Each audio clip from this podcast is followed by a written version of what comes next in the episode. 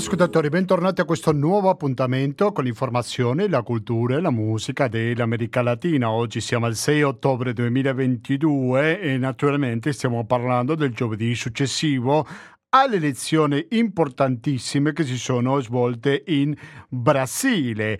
Anche se un po' lo prevedevamo, l'abbiamo parlato lo scorso mese con un collegamento che abbiamo fatto in diretta con San Paolo, il ballottaggio era molto probabile. È vero, allora mancavano un paio di settimane per le elezioni, però si vedeva come poco probabile che Lula vinca nel primo turno. Poi c'è molto da dire per quanto riguardano i sondaggi, perché rispetto a Lula qualcuno ha sbagliato di più, altri di meno, però non è stato un clamoroso fallimento da parte dei sondaggisti, mentre che diverso è il discorso per quanto riguarda l'altro candidato al ballottaggio, ovvero l'attuale presidente Jair Bolsonaro, che lo davano intorno al 36% e ha raggiunto la cifra niente meno, niente sprecabile del 43%, ovvero 5 punti in meno di quanto ha raggiunto Ignacio Lula da Silva.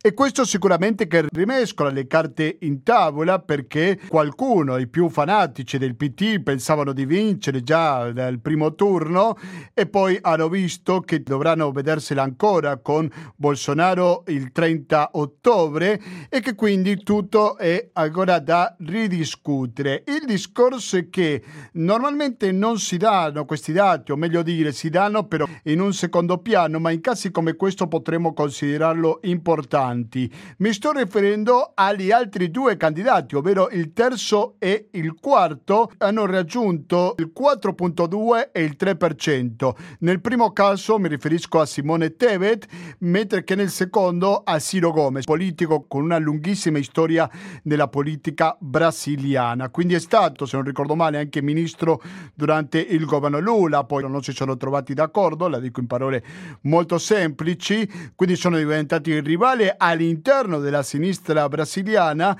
e quindi è probabile che quel 3% raggiunto da Gomez potrebbe diventare utile nel risultato finale del 30 ottobre. Va tenuto in conto un altro dato, credo che è importante ricordare, che lo diceva anche Paolo Manso con cui abbiamo parlato qualche settimana fa, ovvero che quelli che non voterebbero mai a Bolsonaro sono molto di più rispetto a quello che non voterebbero mai Inacio Lula da Silva.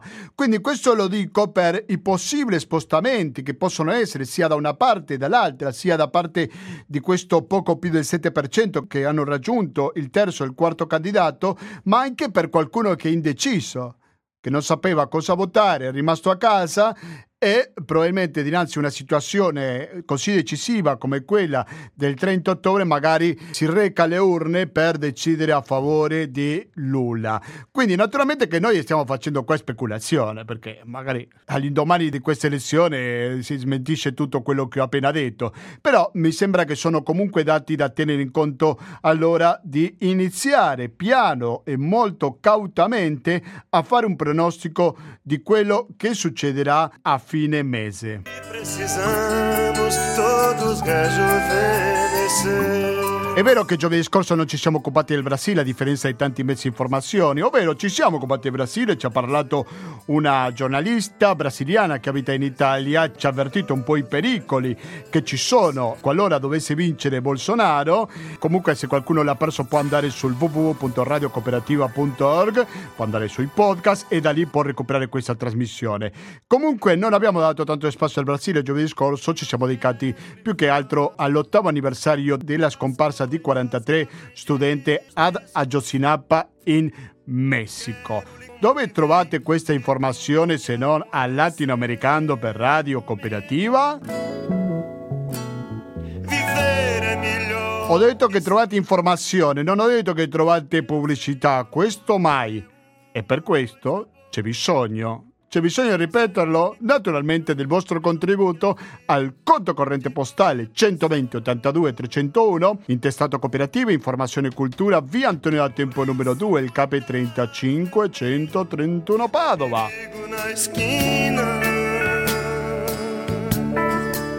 Il RID bancario, il pago elettronico e il contributo con l'associazione Amici Radio Cooperativa sono i metodi alternativi per aiutarci alla sopravvivenza.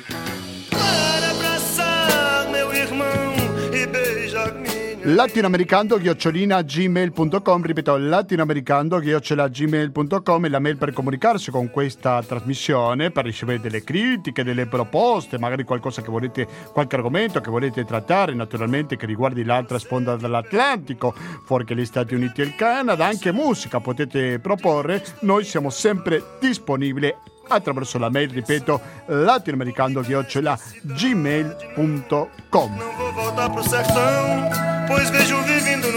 Siamo in diretta ogni giovedì dalle ore 19.10 e per un'ora e in replica il lunedì dalle ore 16.25. Musicalmente oggi siamo accompagnati da un artista che è la prima volta che lo sentiamo, nonostante questi quasi 17 anni di dirette. Mi sto riferendo a Belcior, naturalmente stiamo parlando di un cantautore brasiliano, che stiamo sentendo degli anni 70, il 76 per essere preciso, a Luci Nancao si chiama il CD e adesso sentiamo un altro brano.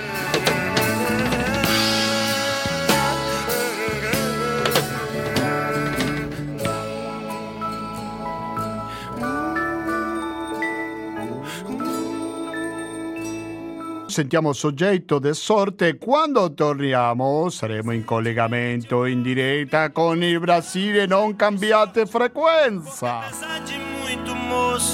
Mi sinto são e salve forte. E tenho comigo pensado: Deus é brasileiro e anda do meu lado. E assim já não posso sofrer no ano passado. Tenho sangrado demais, tenho chorado pra cachorro. Ano passado eu morri, mas esse ano eu não morro.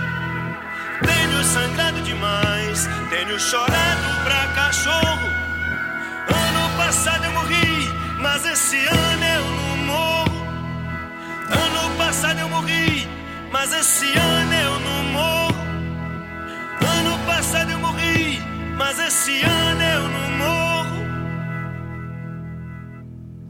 E continuiamo con questa edizione di Latinoamericano. Siamo alla puntata 843 di questa trasmissione che va avanti dal primo dicembre 2005. Si occupa e si preoccupa di parlare di tutto quello che riguardi l'America Latina perché lo diciamo sempre, continente dimenticato, non si parla mai tranne quando ci sono episodi di particolare importanza per un po' programmati e attenzione, uno di questi episodi naturalmente che sono le elezioni in Brasile Brasile, naturalmente che si è parlato, dopo silenzio assoluto, se ne parlerà qualche giorno prima, qualche giorno dopo, il 30 ottobre, però noi comunque proviamo sempre a analizzare perché sempre abbiamo a cuore eh, l'America Latina e proviamo a portare a casa vostra, la vostra macchina, dove ci siete, l'informazione che riguardi l'America Latina. Per farlo adesso sono molto contento di ricevere dall'altra parte della linea Alessandro Peregali. Alessandro Peregali, buonasera e bentornato al Latinoamericano. Ciao Gustavo, buonasera. Grazie, grazie mille per la tua... Sente? Sì, ti sento perfettamente. Alessandro Peregali si trova a Belo Horizonte, è giornalista, è anche professore, un ricercatore, fa un blogger, forma parte della redazione dell'americalatina.net. Alessandro, qual è il clima che si respira a quattro giorni soltanto delle elezioni in Brasile? Beh, eh, allora, innanzitutto ciao a tutti, ciao a tutti gli ascoltatori.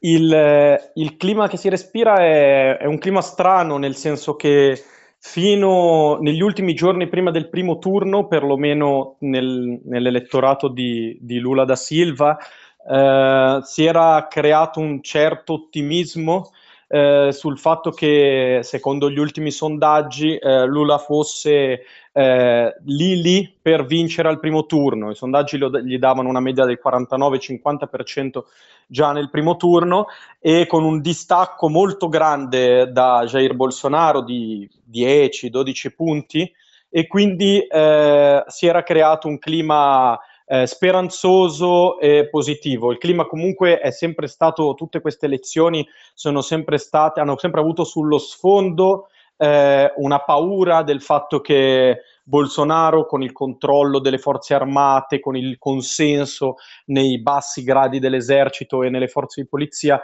potesse in qualche modo fare una, una forzatura eh, istituzionale. Però appunto il divario, il vantaggio che aveva Lula faceva ben sperare in una vittoria al primo turno che avrebbe in qualche modo anche scongiurato eh, un mese di tensioni di campagna elettorale per il secondo turno. E invece non solo non si è avuto la vittoria del primo turno, ma eh, la grande sorpresa è stata che il consenso eh, elettorale eh, al presidente in carica Jair Bolsonaro è stato molto maggiore di, quel, di, di quello che tutte le case sondaggistiche avevano previsto. Ehm, Lula è arrivato al 48,43%, quindi dentro il margine di errore delle case sondaggistiche, insomma, in un risultato, con un risultato eh, abbastanza prevedibile e con un, eh, un, un, numero di voti effettivo che sono più di 57 milioni di voti. Considerare che non era mai successo in Brasile che si superasse 50 milioni di voti per un candidato al primo turno, anche se eh, vabbè, eh, consideriamo che il Brasile un, ha una popolazione, diciamo, a differenza dell'Italia, in espansione, quindi l'elettorato aumenta eh, volta per volta. Invece, però, il problema è che Bolsonaro è arrivato a un sorprendente 43,2%, anche lui raggiungendo il, i 50 milioni di, di, di, elettori, i 51 milioni di elettori, e, eh, e, quindi si profila un testa a testa, per cui Lula parte sicuramente favorito, però diciamo che quell'entusiasmo che cominciava a serpeggiare si è eh, molto abbassato. Eh, il clima è surreale anche per un altro motivo, che in realtà eh, se la sinistra non ride, eh, la destra che potrebbe ridere perché effettivamente ha avuto eh, un risultato al di sopra eh, delle aspettative, in realtà in, in buona misura è, sorpresa da questo risultato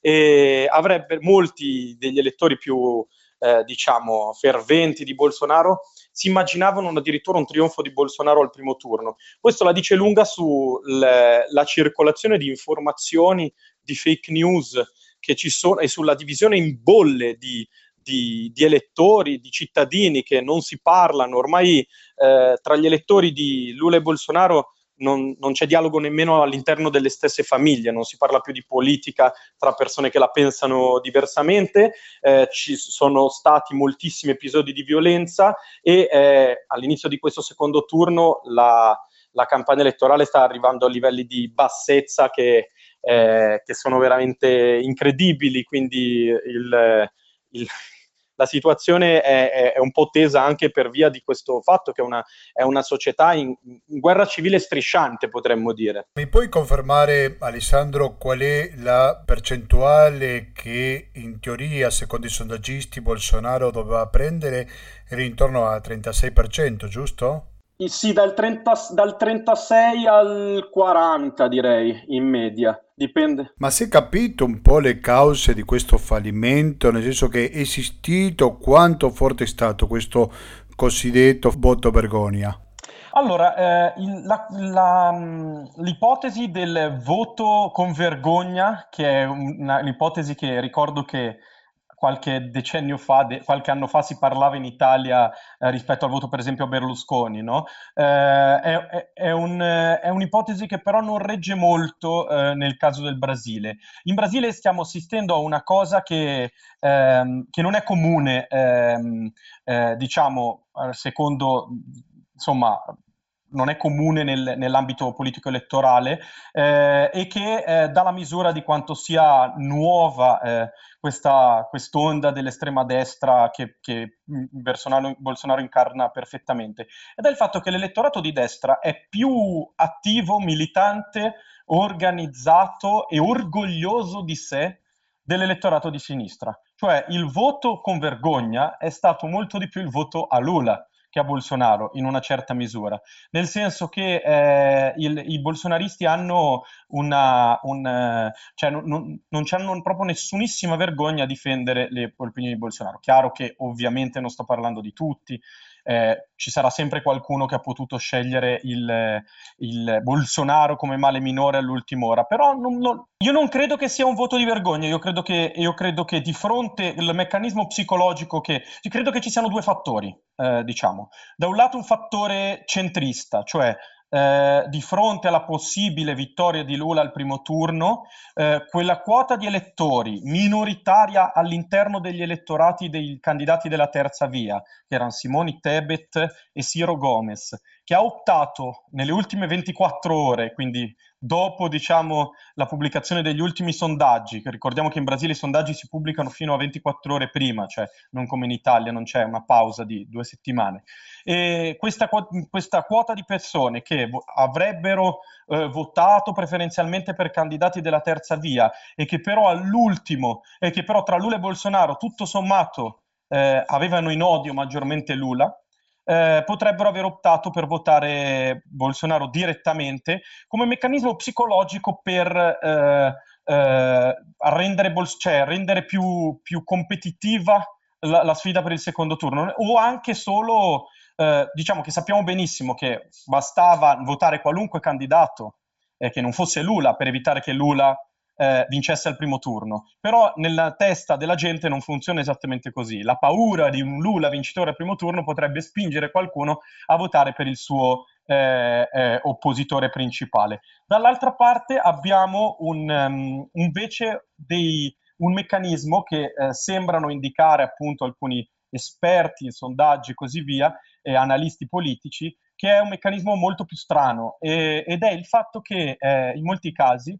gli elettori bolsonaristi si rifiutano di partecipare alle, alle inchieste di opinione, ma non per vergogna, ma proprio perché considerano le inchieste di opinione parte, le case sondaggistiche parte di quel nuovo ordine mondiale, di quel sistema, eh, diciamo, eh, di, di, eh, di, potere eh, in cui ci mettono dentro la sinistra, in cui ci mettono dentro la magistratura, in cui ci mettono dentro George Soros e la grande finanza internazionale e eh, chi più ne ha eh, più ne metta. Diciamo, dal punto di vista delle associazioni mentali che circolano nell'estrema destra e che non sono eh, fac- facili da descrivere, da capire in termini razionali, nel senso che comunque c'è un abbandono della prospettiva scientifica, della costruzione razionale del discorso e, del, e della, delle opinioni e così via, però da questo punto di vista eh, vedono le case sondaggistiche, i sondaggi come parte di quella scienza che è, è, al servizio di poteri occulti e per cui si rifiutano di, di, di dare la loro opinione. È successo di, ai casi di, di giovani eh, giornalisti che stavano, cioè giornalisti, giovani ricercatori che stavano facendo le inchieste di opinione per Datafoglia e per altre per altre case di opinione, che eh, case sondaggistiche, che sono stati maltrattati, sono stati anche picchiati da, eh, aggrediti da elettori bolsonaristi. E eh, questo fenomeno si era in qualche modo strisciante prima del primo turno, adesso è reso ancora di più palese da un'indicazione diretta da parte dei, dei maggiori leader del bolsonarismo eh, ai bolsonaristi di non rispondere alle, alle inchieste, ai sondaggi una, una banalissima considerazione. Quattro anni fa eh, Bolsonaro prese al primo turno il 46,1%. Eh, fino agli ultimi giorni di campagna il suo, il suo, consenso era in forte crescita, giorno, l'ultimo giorno di sondaggi era stimato al 40%, cioè sia la volta scorsa che questa volta Bolsonaro ha preso 6 punti in più del, del, di quanto lo registravano le ultime, le ultime, inchieste. E quindi è una tale discrepanza che è difficile che sia solo un voto dell'ultima ora tra indecisi. È realmente possibile che ci sia un po' questo fenomeno strisciante nel caso del bolsonarismo.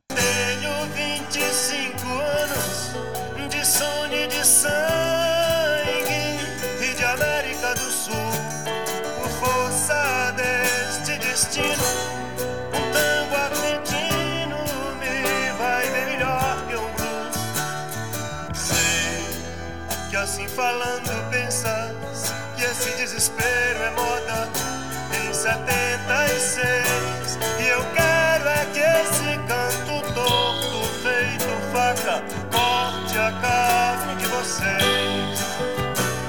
E eu quero é que esse canto torto feito faca corte a carne de vocês.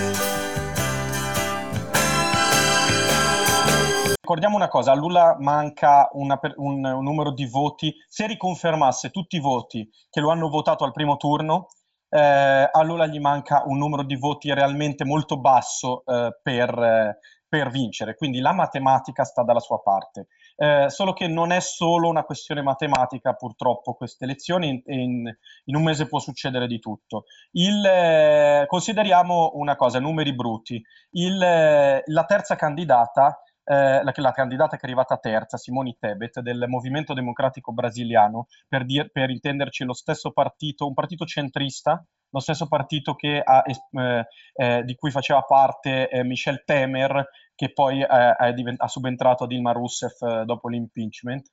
Eh, Simone Tebet ha raggiunto il 4,2% dei voti. Um, il, eh, Tebet è una candidata, il, rappresenta un partito, un blocco sociale neoliberale, eh, è espressione, lei viene dal Mato Grosso do Sul, eh, che è uno stato eh, con forte presenza del, dell'agrobusiness eh, del centro-ovest brasiliano e lei un po' è espressione di interessi latifondisti, di quel settore dei latifondisti che non sono andati direttamente con, con Bolsonaro. Eh, per una donna che ha un forte, una forte eh, carica, eh, diciamo, un, un forte, eh, ha dato un, un, fortissimo peso nella sua campagna elettorale ai valori della democrazia, dei diritti civili, della parità di genere, quindi si pone come centrodestra, diciamo, liberale in, in qualche misura e anche in qualche modo nella difesa eh, di, eh, dello Stato sociale, cioè ha avuto delle tenue e blande critiche a certe privatizzazioni e così via.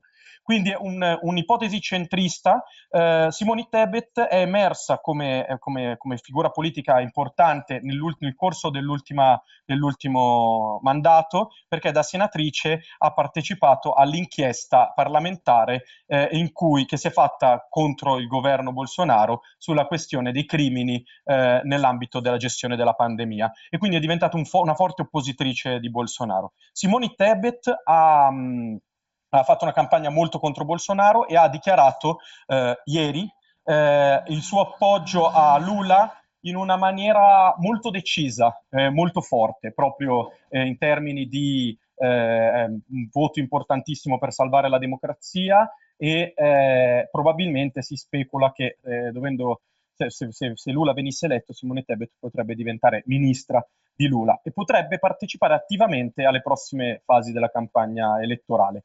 Ciò nonostante, i sondaggisti rilevano che, gli analisti rilevano che dove Simone Tebet è andata bene sono le stesse zone dove anche Bolsonaro è andato bene.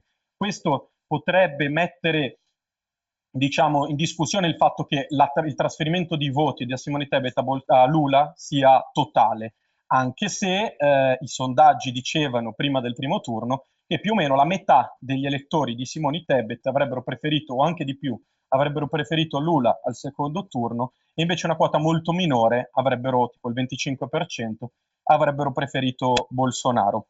Eh, per quanto riguarda Ciro Gomez, Ciro Gomez invece ha un profilo. Forse una questione da tenere presente è la questione del rifiuto provocato da Bolsonaro, che magari è un po' più forte rispetto a quello di Lula, giusto? Credo che secondo gli ultimi sondaggi siano la, il rifiuto a Bolsonaro sia al 53% e quello Lula intorno al 40%.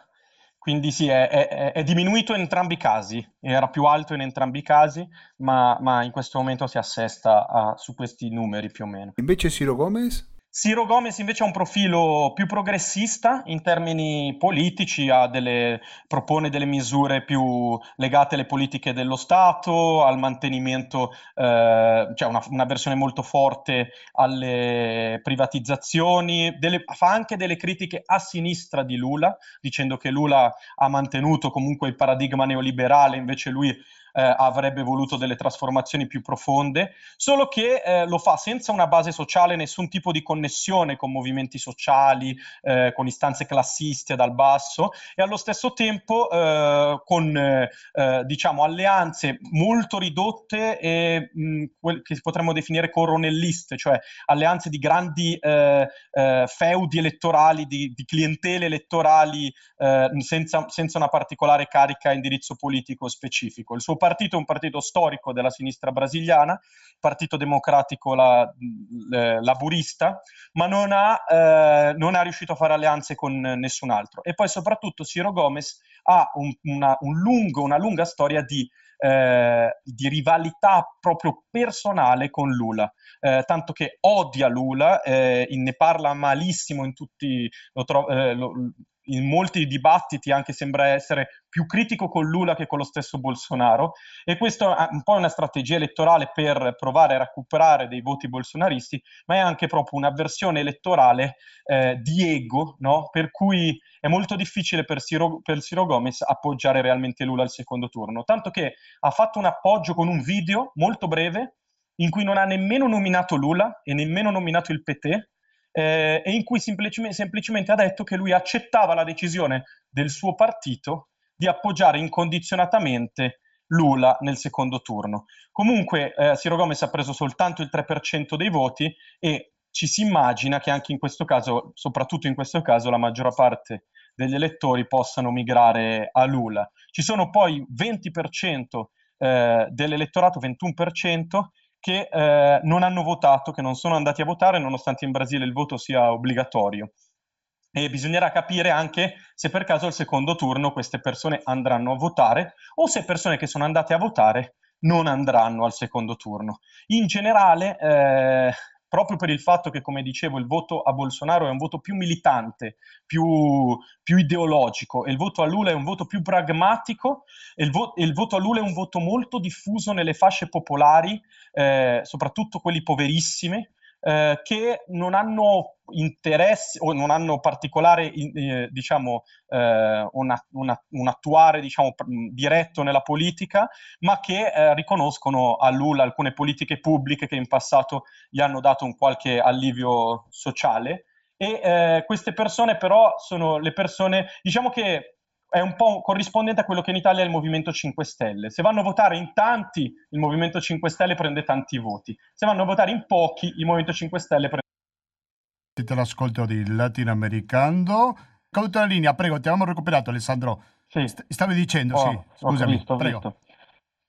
No, stavo dicendo che per fare un parallelismo con l'Italia, il voto al Partito dei Lavoratori in Brasile, a Lula, è molto simile al voto ai 5 Stelle. Lo votano tendenzialmente le persone più povere, in aree sociali più marginalizzate, ed è un voto poco militante, per cui non è certo che ci sia. Quando vanno a votare in pochi, tendenzialmente il partito va male, quando vanno a votare in molti, il partito va bene. Questa volta sono andati a votare, c'è stata un'astensione relativamente alta per il Brasile, però sono andati a votare in molti e, eh, e, Lula ha comunque fatto il pieno. Diciamo che se dovesse avere, il pieno no, però è andato bene, se dovesse avere un aumento eh, l'affluenza, do, sicuramente, cioè, probabilmente chi se ne beneficia, be, befi, ah, chi ne avrebbe più beneficio è il, eh, il candidato Lula. Dopodiché esistono altri fattori, esistono proprio dei fattori che, eh, che, noi non sappiamo bene interpretare, ma che sono appunto queste tendenze sotterranee che avvengono nella società brasiliana, nel, nel, che hanno portato Bolsonaro a prendere più voti del previsto e che potrebbero portare un maggiore entusiasmo eh, in una campagna per Bolsonaro nel secondo turno eh, esiste il fatto che Bolsonaro ha stravinto, diciamo, sul piano parlamentare, ha avuto molti governatori alleati che adesso lo sosterranno al secondo turno, quindi non è, eh, non è assolutamente una partita chiusa. Comunque Lula parte in vantaggio. Sicuramente, siete all'ascolto di Latinoamericano per Radio Cooperativa, oggi 6 ottobre 2022, dall'altra parte della linea ci risponde Alessandro Peregali che ci sta facendo un'analisi molto interessante. Alessandro, facciamo una breve pausa musicale, tu hai tempo? Certo, volentieri. Quando torniamo vorrei chiederti altre questioni che riguardano la politica brasiliana. Rimanete all'ascolto di Radio Cooperativa, torniamo fra poco.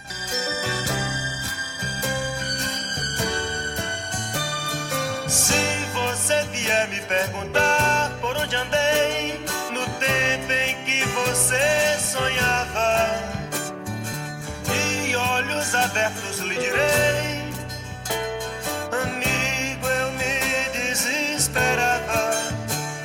Sei que assim falando pensas que esse desespero é moda em 76, mas ando mesmo descontente, desesperadamente Siete all'ascolto di Latinoamericano in questa puntata che abbiamo deciso di dedicarla interamente alle elezioni in Brasile, importantissime elezioni in Brasile, sia per capire esattamente quello che è successo lo scorso 2 ottobre, ma soprattutto quello che succederà il 30 ottobre. Dall'altra parte della linea ci risponde Alessandro Perigali. Buonasera ancora Alessandro.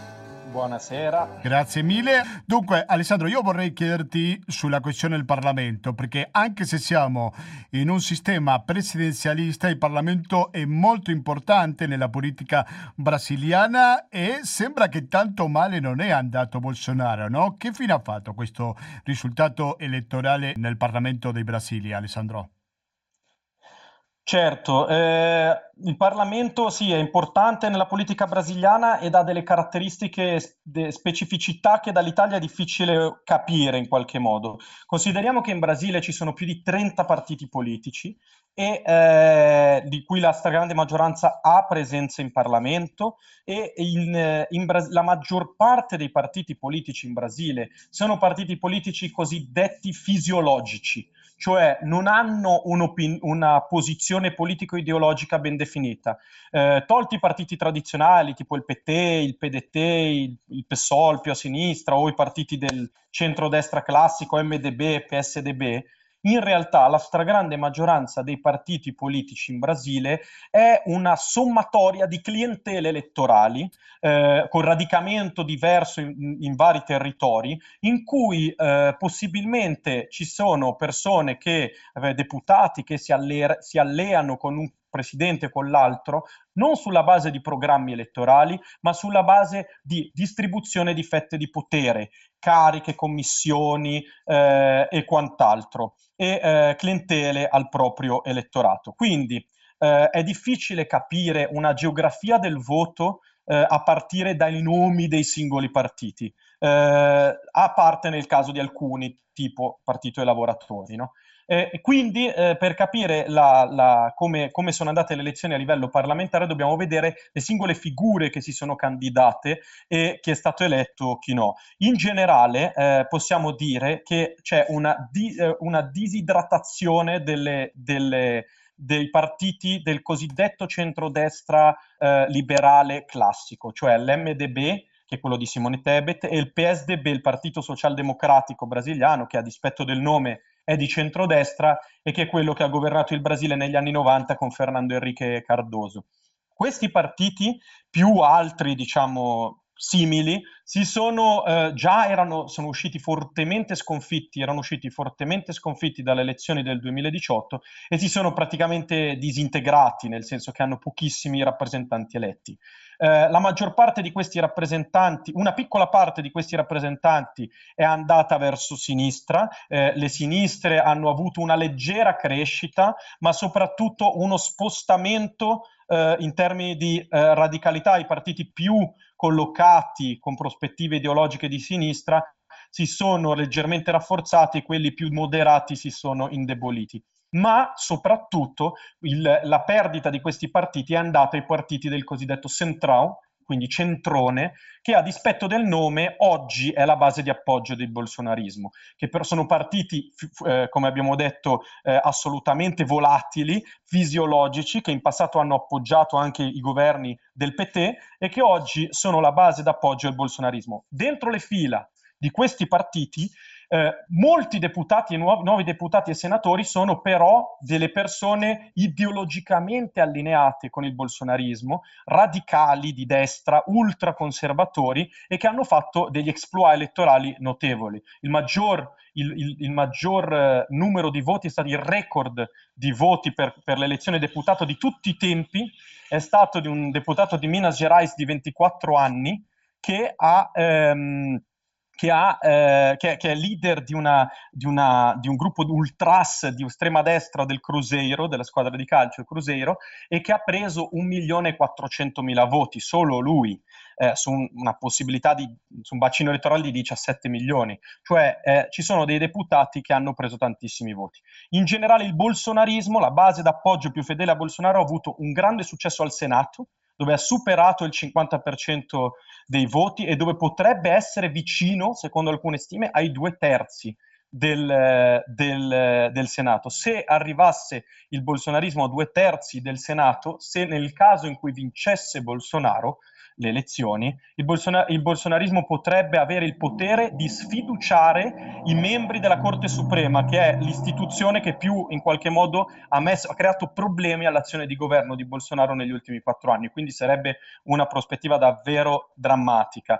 Alla Camera dei Deputati la situazione è più combattuta, c'è stato, c'è stato una, un, diciamo, un exploit di figure bolsonariste, ma anche di alcuni eh, rappresentanti della sinistra, e eh, comunque però la sinistra non supera un quarto dei, dei, dei deputati, la sinistra diciamo classica. Ma io vorrei capire un attimo, Alessandro Perigali, quando parliamo di estrema destra brasiliana, cosa intendiamo? È da collegare con l'estrema destra di altri paesi che troviamo pure in Europa, che ne so, a favore dell'uso delle armi, contro l'immigrazione, tutto quanto, o c'è una specie di variante brasiliana di questa estrema destra?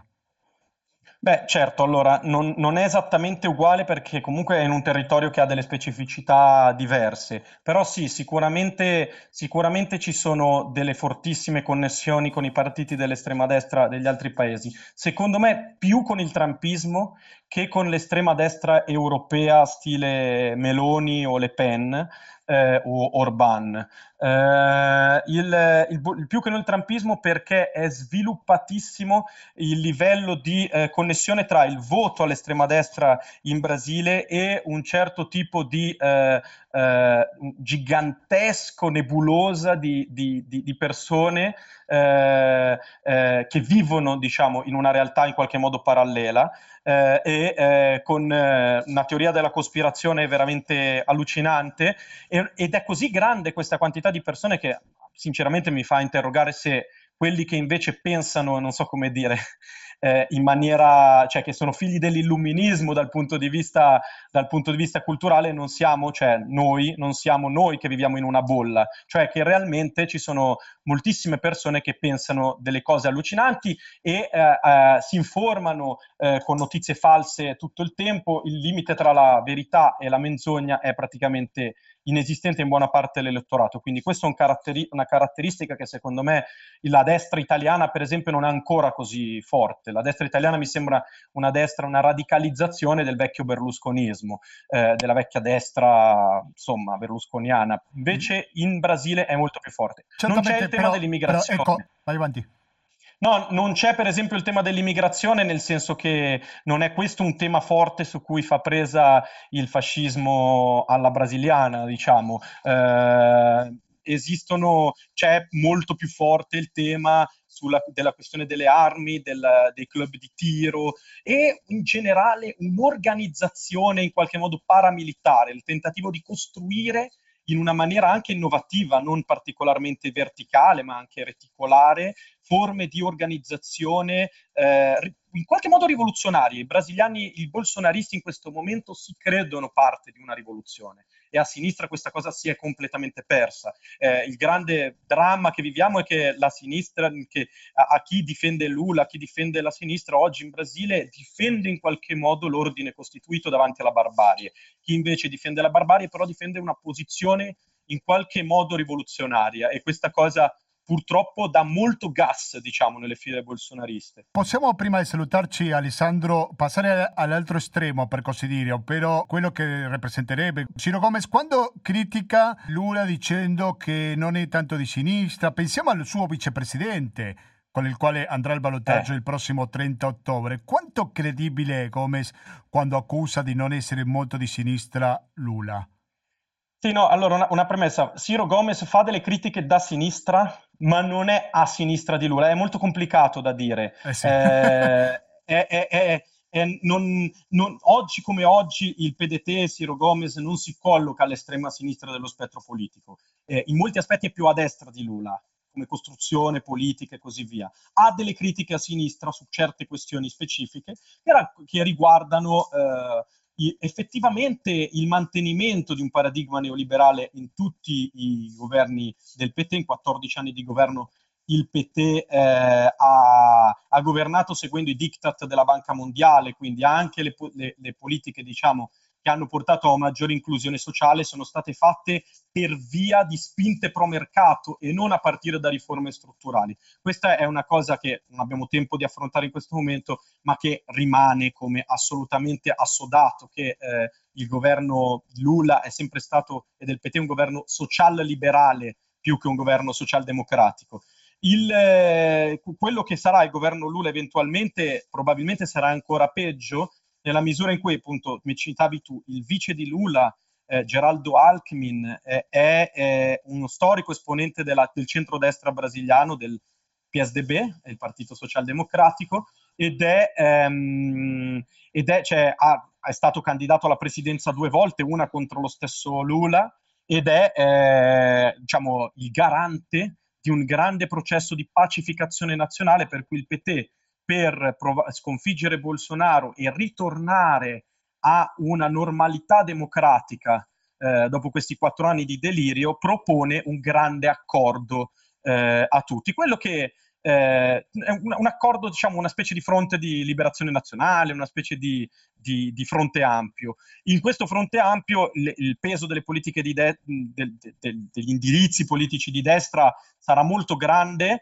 eh, per via del, del, nuovo rapporto di forze in Senato e alla Camera, per via del rapporto di forze nei, negli stati, ma anche per via di scelte, cioè se già Lula eh, opta, opta, per delle politiche diciamo molto moderate pro mercato, eh, questa volta eh, anche la situazione economica peggiore, la pressione dei mercati e la pressione di una destra guerritissima e fortissima sul campo proprio elettorale, ma anche culturale, eh, non sarà facile. Sarà un governo, sarà un governo se, se mai ci sarà questo terzo governo Lula, sarà un governo difficilissimo in cui dovrà conf- affrontare un fascismo forte, radicato nelle strutture armate e nelle, e nelle persone armate della società brasiliana e allo stesso tempo in cui proporre qualunque cosa che possa essere un programma più avanzato di trasformazioni sociali eh, vedrà un serrare le fila da parte del campo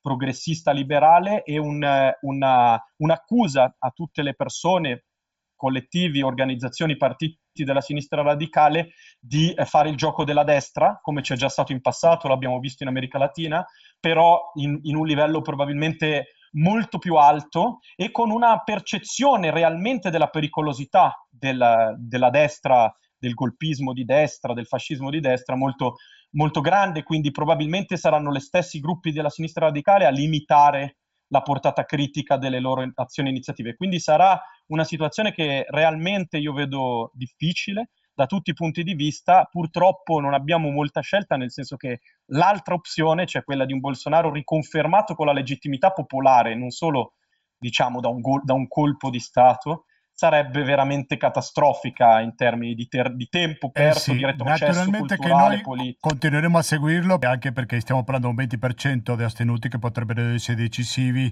per il 30 ottobre. Qua latinoamericano naturalmente che proveremo a raccontare come sempre abbiamo fatto queste elezioni brasiliane. Grazie mille Alessandro Perigali, lo ricordo ricercatore, giornalista, forma parte della redazione l'americalatina.net. Grazie davvero e alla prossima Alessandro. Ciao, ciao, ciao a tutti. Un saluto, gentili ascoltatori, è arrivato di sentire una musichetta. Ovvero quella di colore speranza. Eh sì, perché ci siamo dedicati per intero al Brasile, analizzando quello che è successo domenica scorsa, soprattutto interessati per quello che potrà succedere il 30 ottobre, anche se come dicevo prima, essendoci un numero così alto di astenuti, e indecisi direi, c'è tanto, tanto da capire cosa potrebbe succedere fra qualche settimana.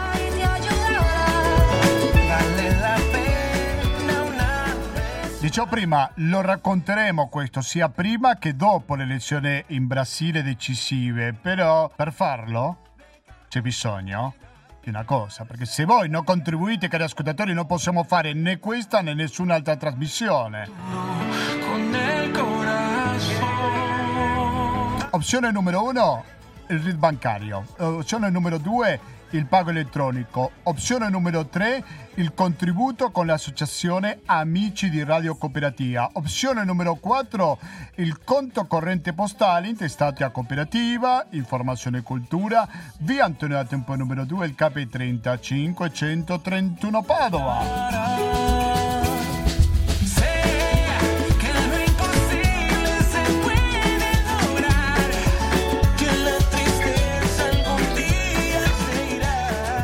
Da poco che ascoltate Radio Cooperativa? È la prima volta che ascoltate il latinoamericano? Vabbè, vi informo che andiamo in diretta ogni giovedì dalle ore 19.10 e in replica il lunedì dalle ore 16.25.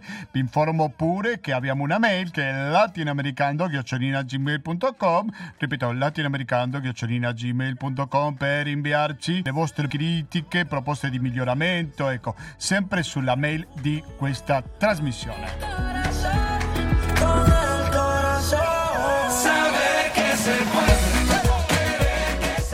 Vorrei ringraziare Carlo Gutierrez, che è un difensore dei diritti umani colombiano, l'abbiamo ospitato in più di un'occasione qua al Latinoamericano, perché oggi è invitato a parlare di questa trasmissione dei diritti umani in America Latina, gli studenti che frequentano il dottorato di diritti umani qui all'Università di Padova. Molto partecipato a questo incontro che si è visto oggi pomeriggio in via Beato Pellegrino, che è stato molto interessante soprattutto per la partecipazione degli studenti.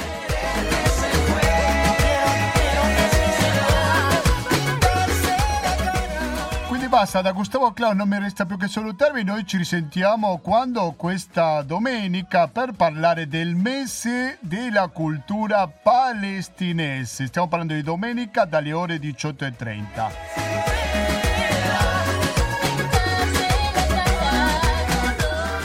Quindi basta, da Gustavo Claros, grazie e alla prossima.